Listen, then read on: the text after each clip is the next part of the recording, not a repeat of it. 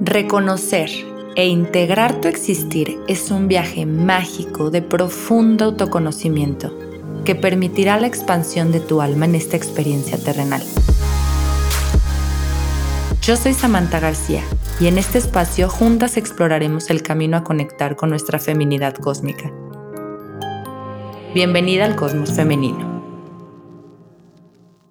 Hola, bienvenida y bienvenido a otra semana más a esta temporada 2, episodio número 2. Este episodio me llena de, de emoción porque me va a hacer recordar momentos muy mágicos y, y otra vez agradecerle a la vida todo lo que viví en ese momento porque luego se nos olvida. Tristemente luego se nos olvida estarnos acordando de que todo lo que alguna vez pedimos y ya lo tenemos, se nos olvida volverlo a agradecer, se nos olvida volverlo a valorar, a recordarlo así, tratar de vivir como la, sensación, la emoción, el sentimiento que teníamos en esos momentos de gratitud y, de amor infinito. Y pues bueno, es un momento importante o es una, es una buena oportunidad para yo recordar todo lo que viví, agradecer infinitamente otra vez todo lo que ha sucedido, todo este camino mágico y pues lo más padre compartirlo con ustedes. Quiero compartirlo con ustedes porque, mm, como ya escucharon el, el episodio pasado, hablamos de lo que es el parto en casa, todo lo que conlleva, todo lo que envuelve. Muchas veces estar en desinformación, no saber los procesos naturales, estar desconectadas de nuestro cuerpo, de, de lo natural, de lo sagrado, literal, este, pues nos hace no voltear a ver opciones que son, que podemos, que algunas tienen, la mayoría pueden tener la oportunidad de vivirlo en carne propia y pues lo evitamos, ¿no? Lo, evitamos por este miedo que hay detrás y ese miedo viene de esta desconexión, de esta desinformación y falta de conocimiento.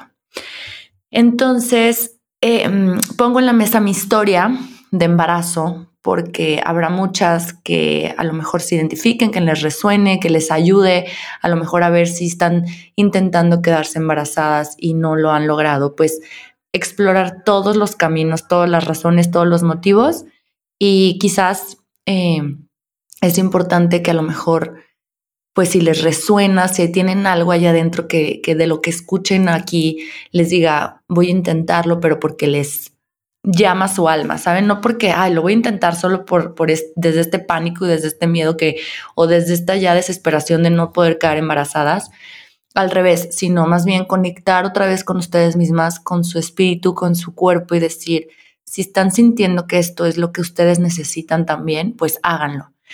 También voy a cerrar el episodio contando un poquito cómo fue, un poquito cómo fue el, el, parto. Eh, les voy a contar toda la historia pero porque esta información también se me hace súper importante que la tengan para que si ustedes terminan en un parto que va a ser cesárea, pues tengan esta información y no se queden aquí, o sea, salgan y busquen más información, tomen los cursos, eh, que necesitan para, para que ustedes pidan un, parto humanizado, una cesárea respetada y humanizada. Y ahorita al final les voy a contar de qué se trata todo esto. Entonces, para no hacerles ya más introducción, eh, vamos a empezar por lo más básico. Yo tenía muchísimas ganas de ser mamá. Eh, ya, o sea, yo ya, ya me veía, ya me urgía. Yo creo que en todo el entrenamiento que hice en Querétaro, pues trabajas mucho tus sueños, ¿no? Y yo creo que el número uno era precisamente ser mamá porque detrás había un miedo muy grande que yo sentía desde muchos años atrás, el miedo a no poder ser mamá. Entonces de ahí ya empezas mal, porque pues tienes un miedo muy obvio, muy consciente, pero que yo no había trabajado. O sea, hasta que no intenté, hasta que no empecé a intentar eh, quedar embarazada. Entonces, bueno, después de platicar con mi esposo, porque son decisiones que ya hoy en día tomas de, bueno, ya estamos listos, ya queremos los dos, eh, vamos a intentarlo, ¿no? Porque pues podemos tardar. Aquí la cosa fue que Fernando me hizo un comentario de, de decirme es que vas a quedar embarazada la primera, o sea, como tú te cuidas y como te alimentas y como todo, pues siento que va, va a pegar luego, luego, ¿no? Entonces a mí eso como que me despertó más el miedo porque le dije, ¿y si no? Si me tardo, bla, bla, bla, pero bueno, ya. Total que eh, pasaron únicamente cuatro meses. O sea, yo al cuarto mes ya quedé embarazada, pero los primeros tres, no les puedo explicar la angustia. Yo ya me sentía la mujer más infértil, yo ya sentía que, que algo estaba mal en mí, que pues que no, que no iba a poder ser mamá. Me estaba como validando este miedo, ¿no? De no poder ser mamá.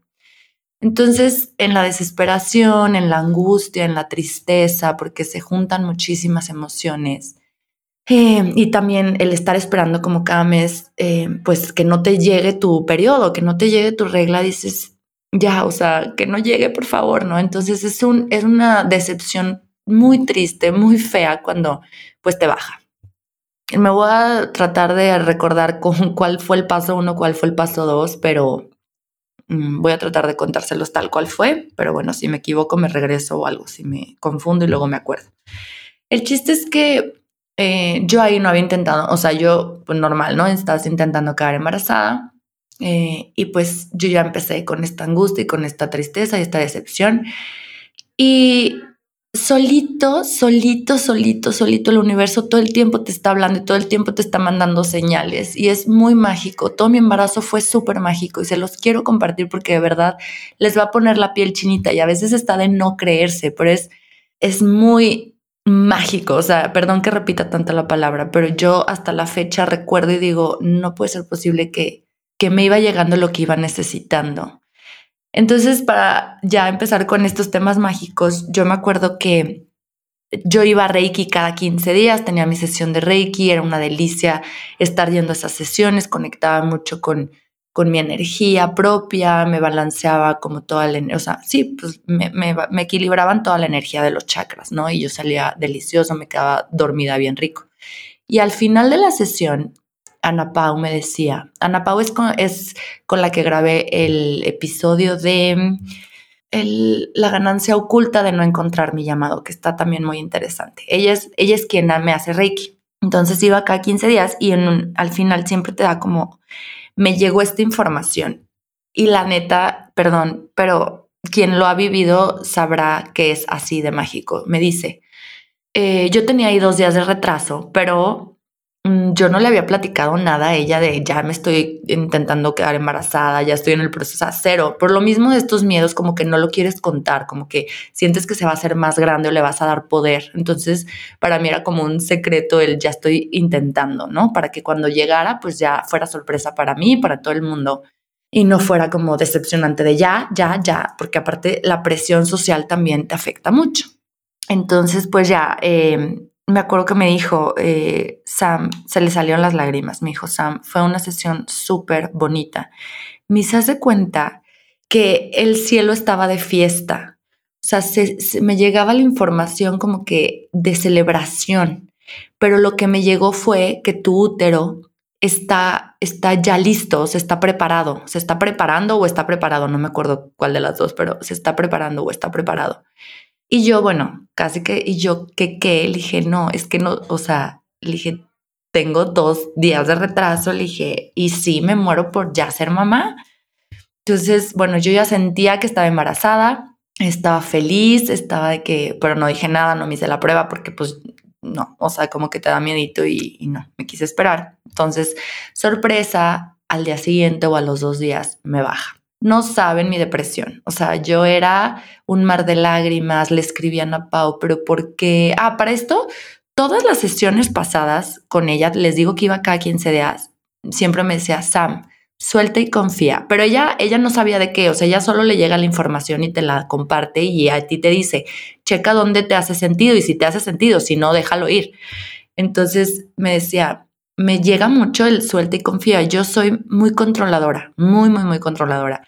Y hay toda una historia detrás del por qué soy una mujer controladora, una persona controladora, ¿no? Ya en otro episodio tocaremos esa parte, pero entonces me decía, suelta y confía, suelta y confía. Entonces, esa vez que le escribí yo, a Pau, no, no sé qué, qué pasó, pero si te llegó, o sea, yo ya, yo ya me sentía súper embarazada, no sé qué, y me acuerdo perfecto que me dijo, Sam, suelta y confía, tu útero ya está listo. O sea, a mí me llegó la la información de la celebración de tu útero ya listo para recibir un alma, un cuerpo, o sea, bueno, para crear el cuerpo, ¿no?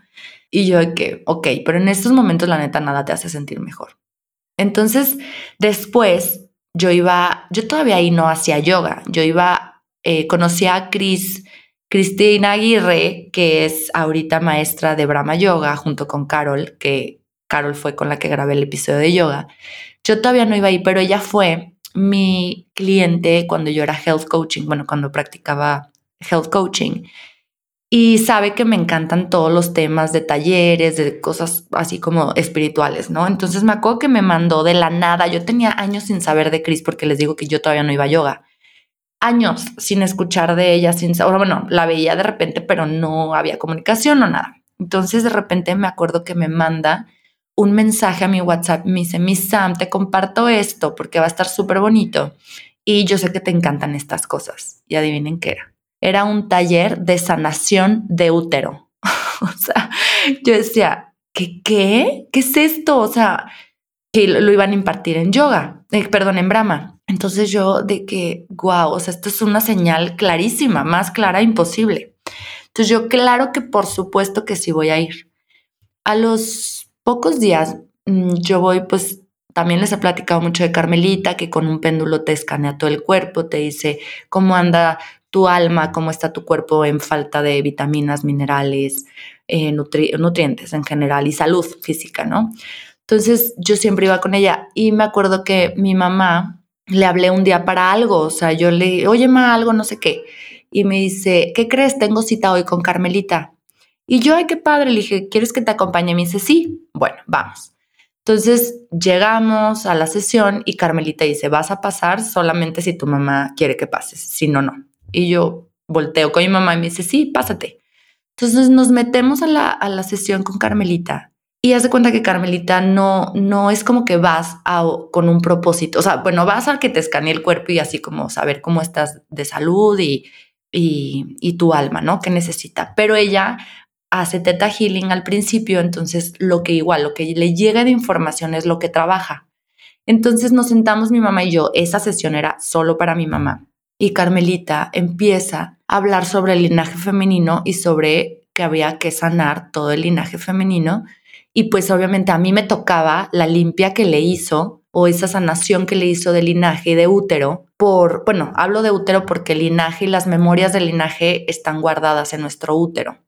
Entonces, cuando hizo la, sesión de limpia energética y de cortar eh, lazos, creencias, eh, contratos de lealtad, o sea, para no seguir repitiendo patrones que no nos corresponden, que no son nuestros, que son de nuestros ancestros o nuestros antepasados y los venimos cargando generación tras generación por esto que les digo que se guarda en el útero. Entonces es muy importante que nosotros hagamos este corte, esta limpia porque sanamos a siete generaciones posteriores. O sea, si yo ahorita estoy sanando a, Lorenzo y a siete generaciones siguientes, o sea, los hijos de Lorenzo y los hijos de los hijos de Lorenzo y así, eh, tú empiezas a sanar todo esas, todas esas memorias que ya no son nuestras. Entonces eh, empezó a trabajarle el linaje y las memorias de útero guardadas y a mí me tocaba en línea directa, o sea, mi mamá y yo, las dos mujeres, yo estando en este proceso de querer quedar embarazada y no, no pegaba, por así decir. Y pues para mí fue otra vez que dije, ¿qué es esto, Dios mío? O sea, algo me está llevando a tener que hacer sanaciones de útero. Entonces terminó la sesión con mi mamá y yo me solté llorando y también le dije a Carmelita, Carmelita, creo que necesito una sesión contigo para yo personalmente hacer ahora un corte y una limpia eh, de mi cuerpo, o sea, de mi útero y de las memorias que están en mi útero. Entonces me acuerdo que cuando regresé a la sesión con Carmelita a hacer esta limpia, me dejó de tarea. Ahí les va, chequense esto. Es que el universo es perfecto y es mágico. Me dejó de tarea eh, comprar pan, aceite de oliva, sal y hacer un altar con fotos, conseguir fotos de todos mis ancestros, tanto hombres, o sea, los masculinos como las mujeres. Y sobre todo mis abuelos, mis bisabuelos y los más que pudiéramos alcanzar. Eh, sus nombres, conseguir sus nombres y pues yo hacer como este, esta limpia de de cortar estos lazos, estas lealtades, de que, de que solo se quedara lo que sí me pertenece, lo que me corresponde por derecho divino y lo que no se fuera y a quien, de quien pertenecía, se fuera a quien pertenecía. Pero antes de yo hacer esa tarea, fue el taller que les digo que me compartió Chris. Llego al taller de Brahma y nos piden, bueno, más bien, cuando se hace el grupo en WhatsApp para el, taller, nos piden llevar las fotos, o sea, fotos de nuestros ancestros, los nombres, este, no me acuerdo qué más nos pidieron, pero nos, nos pidieron eso sí o sí. Entonces llegamos al, al, al salón. Ah, no, para esto con Carmelita al final me dice, le vas a escribir también una carta a tu bebé diciéndole que ya estás lista para recibirlo, que ya estás lista para ser su mamá y, y que él pues llegue a ti. Y yo, ok, eso también fue mágico porque yo siempre como que cuando escribí la carta me venía energía masculina, entonces siempre escribí como si fuera niño, sin saber nada, obviamente. Entonces ahí tengo la carta que está preciosa y le escribí, ya estoy lista, mi amor, para recibirte, para ser tu mamá, para entregarte lo mejor de mí, eh, habiendo sanado también todo, todas mis heridas para que no las cargues tú, no sean tuyas y yo no compartirte miedos ni nada de eso, sino más bien solamente mi amor y hacerme cargo de ti desde este amor infinito, ¿no? Y estuvo súper bonito, obviamente lloré mientras hacía la carta y bueno, entonces me dice, ya estás lista, escribe eso. Y luego llego al taller, hacemos el taller, obviamente muchísimo llanto, eh, pues hay todo tipo de mujeres, hay mujeres que han tenido abortos, hay mujeres que no se pueden quedar embarazadas, hay mujeres que, o sea, era como precisamente sanar todo esto porque también dicen que los abortos vienen de memorias de tu linaje pasado. Y al final me acuerdo que hizo un ejercicio donde conforme ella leyó unas preguntas que nos dio para contestar, solamente llamó algunas al centro y algunas de esas eran unas que habían vivido abortos eh, o pérdidas o bueno, muertes después de nacidos inclusive, este, y otras que no está, o sea, que no podían quedarse embarazadas. Y a mí no me llamó. Entonces yo de intensa, controladora y llena de miedos, llegué y yo, oiga maestra, no me acuerdo la verdad su nombre, pero me acuerdo que le dije, es que yo ya llevo tres meses intentando embarazarme y no pega. Yo siento que, y tengo un miedo muy profundo que siento que soy infértil y que no voy a ser mamá. Me pongo ahí en medio y me dijo, no, nada más, eh, tú dile que ya estás lista, platica con él bueno, o sea, con tu bebé y dile que ya estás lista para que llegue. Entonces ya era la tercera persona que me decía, ya estás lista. Primero fue Ana Pau, luego fue Carmelita y luego fue el taller. Bueno, esta, esta mujer del taller de sanación de útero, ya estás lista. Y yo, bueno, ok, ya estoy lista, ya estoy lista. Este, tuve que hacer todo ese proceso. Después de eso llegó Semana Santa, hicimos un viaje en familia, este, y estando allá, pues yo normal no, no, se me olvidó. Ah, pero para esto, insisto, controladora mil. Yo ya tenía citas en, de regreso para ver, para que me hicieran estudios, para ver si era infértil. Este, Fernando también. O sea, yo ya tenía todo de que controlado porque tenía que hacer algo al respecto. Entonces, eh, nos fuimos de viaje y regresando me doy cuenta, y perdí la cuenta, no llevaba la cuenta, regresando me doy cuenta que ya tenía retraso. Y pues nada, me hice la prueba y ya estaba, o sea, ya salió positiva. Y yo, bueno, no podía dejar de llorar, no me la creía. O sea, me entró la felicidad más grande, pero al mismo tiempo el miedo más grande, o sea, de los nervios, perdón, los nervios de, oh, Dios mío. Y luego también este miedo de, ok, no voy a decir nada. Y desde el miedo fue un acuerdo con Fernando de decir, no vamos a decir nada hasta que no tenga tres meses. Em, yo ya tenía ahí dos, o sea, yo ya me enteré cuando tenía dos, dos y medio meses. Este, le dije, no vamos a decir nada porque ya ves que los primeros tres meses son los donde puede haber pérdidas, eh, donde no se logre y la verdad no quiero exponerme a eso porque siento que me iría para abajo horrible. Entonces, pues ya, le, nos esperamos y a los tres meses, gracias a Dios, todo bien. Pudimos dar la noticia, no podíamos de felicidad. Eh, el embarazo, no me voy a meter mucho en eso porque fueron todo tipo de emociones y yo quiero, yo quiero que ustedes, si ya pasaron por un embarazo, pues cada quien lo vive diferente. Si no han pasado por eso, no quiero que se, que se predispongan, ¿no? Pero sí les quiero compartir que gócenlo, disfrútenlo, los cambios físicos a veces son los más difíciles, pero al final es entender la perfección y sabiduría tan grande de tu cuerpo que crea vida. O sea, es que nuestra mente no puede procesar el hecho de que nuestro cuerpo está creando vida. Y en lugar de ponernos de superficiales a ver mi cuerpo y es que las boobies las tengo enormes, a mí me costó muchísimo porque estaban gigantes. A ver, era triple de, de una marca triple de yo, ¿qué es esto? Las axilas o pues se oscurecen, el pezón se oscurece, pero a la hora que te vas metiendo a estos cursos que les comento de embarazo, de psicoprofilácticos, te vas enterando por qué y obviamente el cuerpo es perfecto y es sabio y, y es simplemente sucede lo que tu cuerpo necesita para cuando llegue tu bebé. O sea, todo tiene una razón de ser. Las, las axilas oscuras, el hormonal que estás, e insisto, el pecho grande, el, peso, el pezón oscuro, pues todo esto tiene una razón. Entonces, bueno, empecé con los cursos psicoprofilácticos porque yo muy adentrada en estos temas que me encanta y siempre me encanta estar aprendiendo. Y yo quería estar súper preparada para, pues, para recibir a mi, bebé de la mejor manera. Eh, yo planeé un parto en casa. Tenía todo listo, o sea, yo ya tenía todo lo que la partera me había pedido, cada mes nos revisaba ella y nos revisaba un ginecólogo, porque también, como les contábamos en el episodio pasado, siempre hay un plan B, desde el principio, siempre hay un plan B, entonces ese plan B tiene que ser un ginecólogo que está en un hospital, eh, que te revisa por si llegas a tener un traslado, pues él es el que se va a encargar de recibir o de, de tu parto, ¿no? estando presente la partera y la dula, si así lo desea la mamá. Eh, en mi caso, pues ya encontramos al doctor, yo iba con otra doctora y por pena, por miedo a que ella me dijera, no, yo, yo no estoy de acuerdo, porque la verdad no todos lo aceptan, o sea, hay muy pocos doctores que aceptan ser el plan B.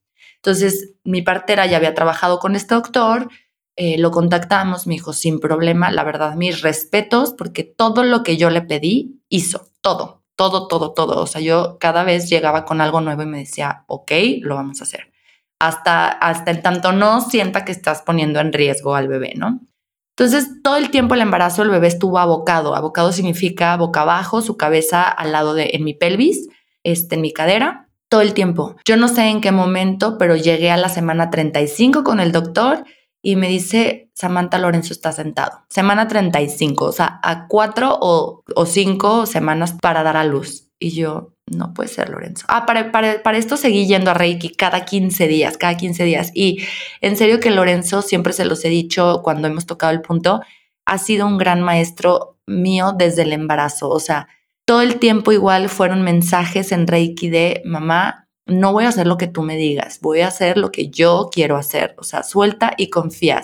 todo el tiempo los mensajes eran suelta y confía y yo tengo una herida muy grande de confianza.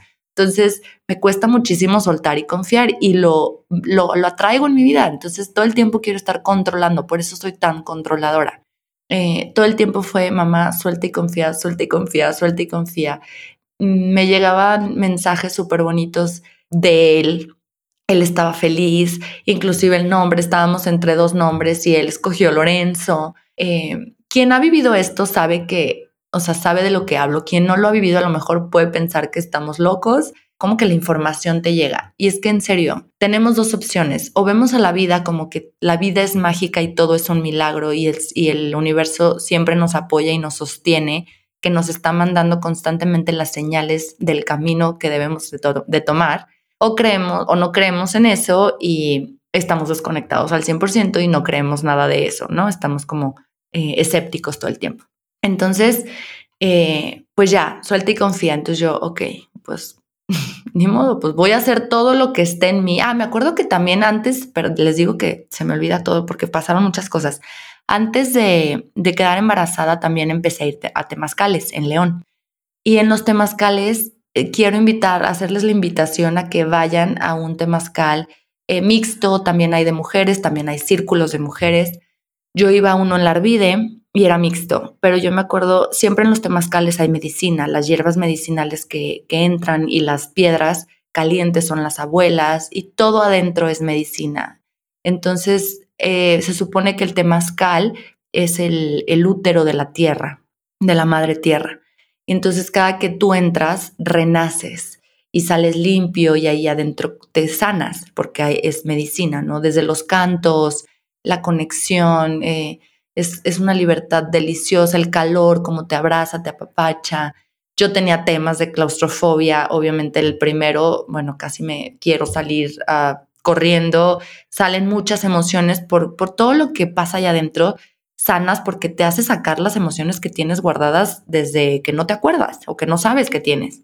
Entonces, me acuerdo que en el Temazcal yo me entregué, me rendí ante el universo y fue una entrega de decir, yo estoy lista, este es mi deseo, eh, anhelo ser mamá, pero el resultado te lo entrego a ti, universo, gran espíritu, si, si me toca por derecho divina, voy a ser mamá, si no, eh, mándame como una señal o la información para yo aceptar y encontrar la serenidad y la paz de que no voy a ser mamá y de que hay una gran lección detrás de eso, eh, que hay un mensaje y pues mándame lo que tengo que saber para, para poder sanarlo. Entonces yo me entregué y pues ya, les digo que fue cuando al cuarto mes, en, eso fue el tercer mes, o sea, en el tercer mes hice todo, todo lo que estaba en mí y todo lo que me llegó, porque aparte, insisto, llegó así para, pues para sanar y lo acepté el reto, ¿no? El camino, me, me metí. Entonces, a la hora que me quedo embarazada y, ya, em, no sé por qué salió lo de los temazcales, pero em, estábamos hablando del doctor. Bueno, pues ya fue suelta y confía, suelta y confía. Entonces era otra vez esto de suelta el resultado, o sea, confía en el universo, confía, confía, confía.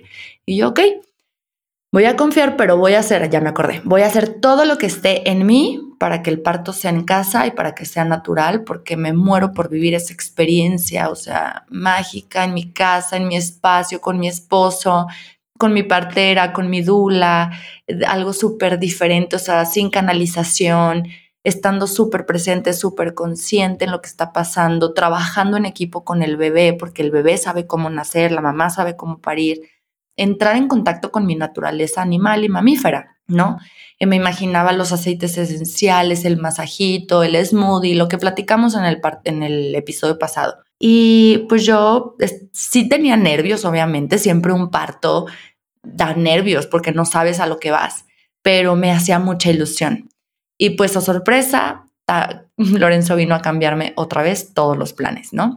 Y pues ya yo empecé a trabajar en soltar el apego al parto en casa y mi partera me dijo, Sam, hay mucho riesgo que venga pélvico, o sea, de pompas, que sea un parto pélvico. Entonces, eh, pues hazlo, o sea, yo te diría que también el bebé, si él viene a experimentar un parto por cesárea, pues también es perfecto y también lo debes de soltar y de aceptar. Y yo, pues sí. Entonces empecé a trabajar con eso porque yo tenía un apego muy fuerte al parto en casa, ¿no? Pero dije, ok, tengo que entonces tener una, porque aparte me daba mucho miedo. A mí me dan mucho miedo los hospitales. O sea, yo tengo historias de mi hermana que falleció cuando yo tenía cinco años, que estuvo ocho meses internada, bueno, seis meses internada en hospitales.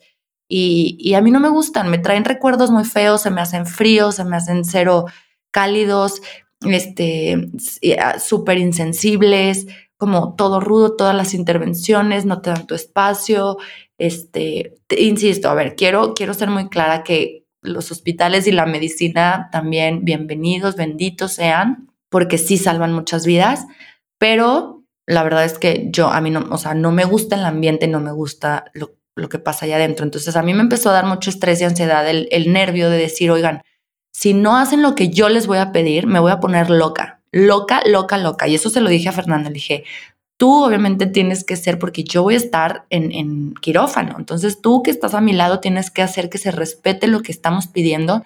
Y esto es importante, esto es lo que más quiero que ustedes tomen nota, porque eh, es información muy valiosa que hace toda la diferencia en el nacimiento de un bebé. Como se los dije en el mensaje, cuando entendamos la importancia del momento de nacimiento de nuestros hijos, vamos a retomar nuestra soberanía, nuestro poder sobre nuestro cuerpo, sobre nuestro bebé, sobre nuestras decisiones, desde la conciencia, el amor y esta soberanía. Hago una breve pausa para hacerte una invitación muy especial. Cada mes estaré compartiendo en mi newsletter un pedacito de mí, de cómo ha sido este camino de autoconocimiento conectándome con mi propia feminidad cósmica. Si sientes el llamado a formar parte de esta comunidad del cosmos femenino, Ingresa a www.samanthagarcia.mx diagonal suscríbete y recibe los beneficios y toda la información y herramientas que me han ayudado a descubrirme y a reconectarme con mi feminidad de una manera cósmica. Sé la primera en enterarte de todas las sorpresas que vienen próximamente en Samantha García y lo más padre e importante, recorramos juntas este viaje.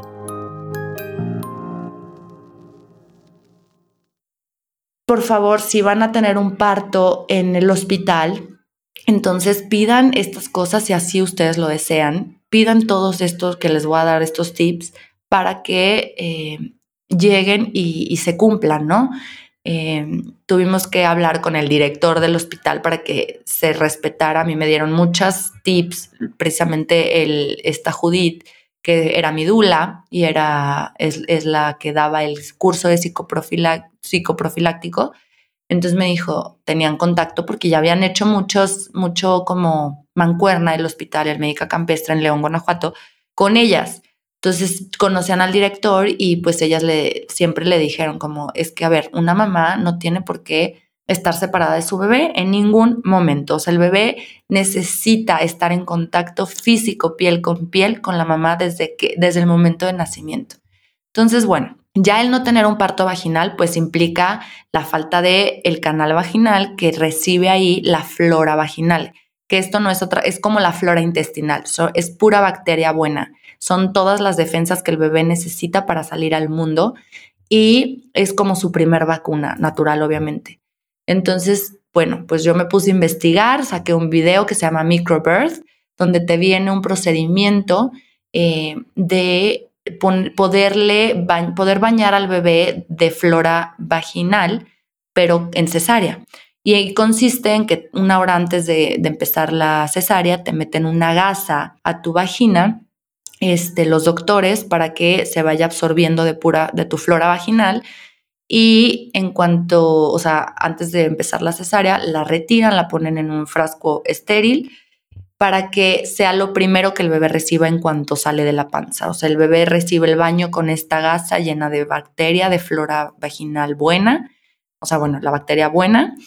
Su cara, su lengua, es muy importante que su lengua eh, toque esta bacteria, eh, todo su cuerpecito y su cara, ¿no? Entonces, bueno, ahí les va lo que yo pedí para que fuera un parto, una cesárea respetada y humanizada. Consiste en que primero yo pedí que en la sala de preparto, creo que se llama, de preparación, este, a mí no me mandaran a rehabilitar, bueno, no, no rehabilitación, ¿cómo se dice? Recuperación. A la sala de recuperación después de la cesárea, porque ahí te dejan dos horas tú sola eh, con frío y con, cosa sola, dormida, en lo que te recuperas y pasa la anestesia y al bebé se lo llevan a cuneros. Entonces yo hice que el hospital me dejara la sala de, de preparto este, para mí, o sea, para recuperarme ahí, pero estando con Fernando y con mi bebé. Entonces, eso, eso punto número uno. Punto número dos, durante la cesárea, este baño de flora vaginal lo hizo mi doctor, eso lo tienes que ver con tu ginecólogo para que lo haga y al pediatra le dije, pediatra, usted me lo va a dar a mí porque el bebé no necesita, si no viene prematuro, si no viene con una enfermedad eh, importante, el bebé no necesita entrar en esta, en este, ¿cómo se les llama? Ay, se me fue. Ay, donde reciben calor. Ay, se me fue el nombre, pero bueno, ahorita a ver si, se me, si, me lo, recuerdo. Este, no lo metan ahí. El, calor de la mamá, piel con piel, el contacto piel con piel, les da el calor que el bebé necesita para cuando sale al mundo. Entonces yo le dije al doctor, me lo va a pasar a mí y el cordón umbilical no lo va a pinzar hasta que no deje de latir. El cordón también tiene vida, obviamente es lo que le da la vida al bebé, es lo que lo alimenta todo el tiempo en la gestación. Entonces lo tienen que pinzar hasta que deje de latir y después cortarlo. Ya que dejó de latir, lo puedes pinzar y cortarlo. Pero en ese momento la mamá lo tiene en su pecho. Yo hice una cosa que se llama arrastrar al pecho, que te pones al bebé como a la altura del ombligo y es súper bello ver. También lo pueden buscar en YouTube y en, no me acuerdo si en Netflix, no en YouTube, el arrastre al pecho. Es súper bello ver cómo el bebé por instinto y por eso el color tan oscuro del pezón para que lo encuentre porque no ven lejos, o sea, ven muy, muy borroso y de muy cerca Entonces, para que el bebé lo encuentre y se pueda trenzar al pezón, o sea, para que empiece a, recibir el calostro. Entonces, yo sí lo hice, únicamente cuidas que no se vaya de lado, pues que no se caiga de tu panza. Y él solito se va arrastrando y va subiendo, va subiendo, va subiendo hasta que encuentra el pezón, se engancha y empieza a comer. Es la cosa más hermosa que he vivido. Yo sí lo apliqué con Lorenzo. Gracias a Dios, todos mis doctores hicieron lo que le pedí, a excepción de que si el pediatra eh, a la hora que se lo llevó para cambiarlo, pues no me lo dejó a mí todo el tiempo, o sea, me lo quitó para cambiarlo, para limpiarlo y, ay, es que se me fue la palabra de esta cosa donde los meten, pero lo dejó ahí con Fernando, o sea, Fernando, eso sí, a Fernando le dije, tú tienes que estar presente en todo momento y, y Lorenzo no puede pisar cuneros, no puede pisar cuneros, o sea, porque imagínense el trauma para el bebé, lo único que quiere es estar con la mamá, porque no conoce otra cosa, está llegando al mundo. Imagínense esta imagen o esta escena. Un bebé más en un cuarto enorme con luz blanca, frío, que aunque estén tapados, pero, o sea, el ambiente en sí, la energía es fría, que nadie les hace caso, que están todos formados para que la familia los pueda ver y ay, qué bonito se ven de lejos. Y el bebé pegando gritos, llorando, porque obviamente está aterrorizado, ¿dónde está mi mamá? O sea, ¿dónde está mi mamá? Entonces, niñas, por favor, mujeres, entiendan el efecto que tiene esto en los niños, traumas desde recién nacidos, que a lo mejor no lo tienen en el consciente y todos los bebés pueden crecer y después ser niños felices, pero lo traen ese trauma en su subconsciente. Si nosotros podemos cambiar esto, hay que hacerlo lo van a agradecer, o sea, eso hay muchas mamás y se respeta, pero eso de que no, sí que se lo lleven a cuneros para dormir una noche más completa, bueno, entonces hay que sopesar, hay que ver qué tiene mayor peso y qué prefieres como mamá, o sea, no dormir una noche más, pues la neta no hace mucho la diferencia, pero sí hace mucha diferencia que tu bebé no pase por ese trauma o evento tan traumático para ellos. Entonces yo le dije, no va a pisar cuneros. Y bueno, gracias a Dios, él estuvo con él, con Fernando, mientras yo me cosían. Entonces salimos, me llevaron a la sala de preparto y entra Fernando con Lorenzo, estando los tres solos, sin estar intervenidos, sin estar yo sola en recuperación. Y otra cosa que pedí en el hospital fue que no se lo llevaran a cuneros, obviamente, o sea, en la noche. Todo el tiempo el bebé estuvo conmigo. Se llama, esto se llama eh, habitación conjunta, creo. Em, tú pides que el bebé esté, esté siempre contigo, que no le pueden dar fórmula, pero nada en ningún momento, o sea, no existe poder humano que tú como doctor o como enfermera se te ocurra darle fórmula a mi bebé en ningún momento. Entonces, ya, me lo pegué al pecho cuando estábamos en preparto, empezó a comer su calostro y de ahí no me volví a despegar de Lorenzo. Duré dos noches, obviamente, en el hospital porque fue cesárea y las dos noches Lorenzo conmigo día y noche. En ningún momento estuvo fuera, en ningún momento tuvo contacto con fórmula. El calostro es el alimento perfecto que aunque las mamás pensamos que es súper poquito y no va a llenar al bebé, el bebé llora por otras cosas, el bebé llora porque quiere estar con la mamá, llora porque quiere estar pegado al, al, al pecho, ese es su nuevo como hogar, antes era la panza, ahorita va a ser el pecho de la mamá, donde él se siente seguro, donde recibe calor, amor, alimento, eh, pues todo el apapacho y toda la seguridad, porque es como, esta es tu casa, aquí estoy yo y conoce tu latido de tu corazón y los ruidos de tu cuerpo, entonces él es lo único que conoce. Es súper importante que sepan esto para que entiendan el daño que les podemos hacer si no, nos, si no nos preparamos antes, si no tenemos esta información antes. Después viene la etapa de lactancia, que es puede ser muy difícil, muy dura, también mucho más si no estamos preparadas, porque nos pasa por la mente esto de que no lo lleno, este, no me sale leche, no debe de haber, el primer mes no debe de haber eh, extractor porque alteras la regulación. Tu, tu cuerpo produce la leche que el bebé va necesitando. Si tú le metes un extractor el primer mes antes de que esté establecida la lactancia, pues obviamente se altera y va a producir de más. Y esto es contraproducente para ti porque te va a doler más y, o sea, no, saben lo que es tener tanta leche. Todas tenemos leches, ya, ya escucharon también el de, si no lo han escuchado, vayan a escuchar el de mitos de la lactancia. Es, yo creo que de una de 100 mujeres tiene hipogalactia, que es cuando no puedes amamantar. es una, algo súper raro. De ahí en más, todas las mamás, aunque tengas pezón plano, pezón invertido, lo que tengas, eh, puedes amamantar porque el bebé no agarra el pezón, el bebé agarra la areola, que es todo lo de alrededor del pezón. Es lo que él tiene que agarrar para alimentarse, no el pezón. Si nada más te agarra el pezón y si te duele, es porque solo está el, agarrando el pezón y ese es un mal agarre. Entonces, por eso también les recomiendo mucho que contraten una asesora de lactancia porque ella les va a facilitar la vida y es la clave para que ustedes tengan una lactancia exitosa. Y, pues nada, de ahí en más, ya es otra historia, ya, ya no me voy a meter en temas de lactancia, pero sí, sí quiero dejarles con esto de que vale la pena invertir en una asesoría y que esté constantemente con ustedes. Yo tenía la mía en Mérida y de todas las que me pudieron haber ayudado estando presentes físicamente, la que mejor me corrigió el agarre fue mi asesora, Pamela, que fue con la que grabé, que ella vive en Mérida. O sea, virtualmente se pudo y mm, sufrí una semana de, dolor, de grietas, de, bueno, nunca se me agrietó ni me sangró, pero sí me dolía horrible el pezón.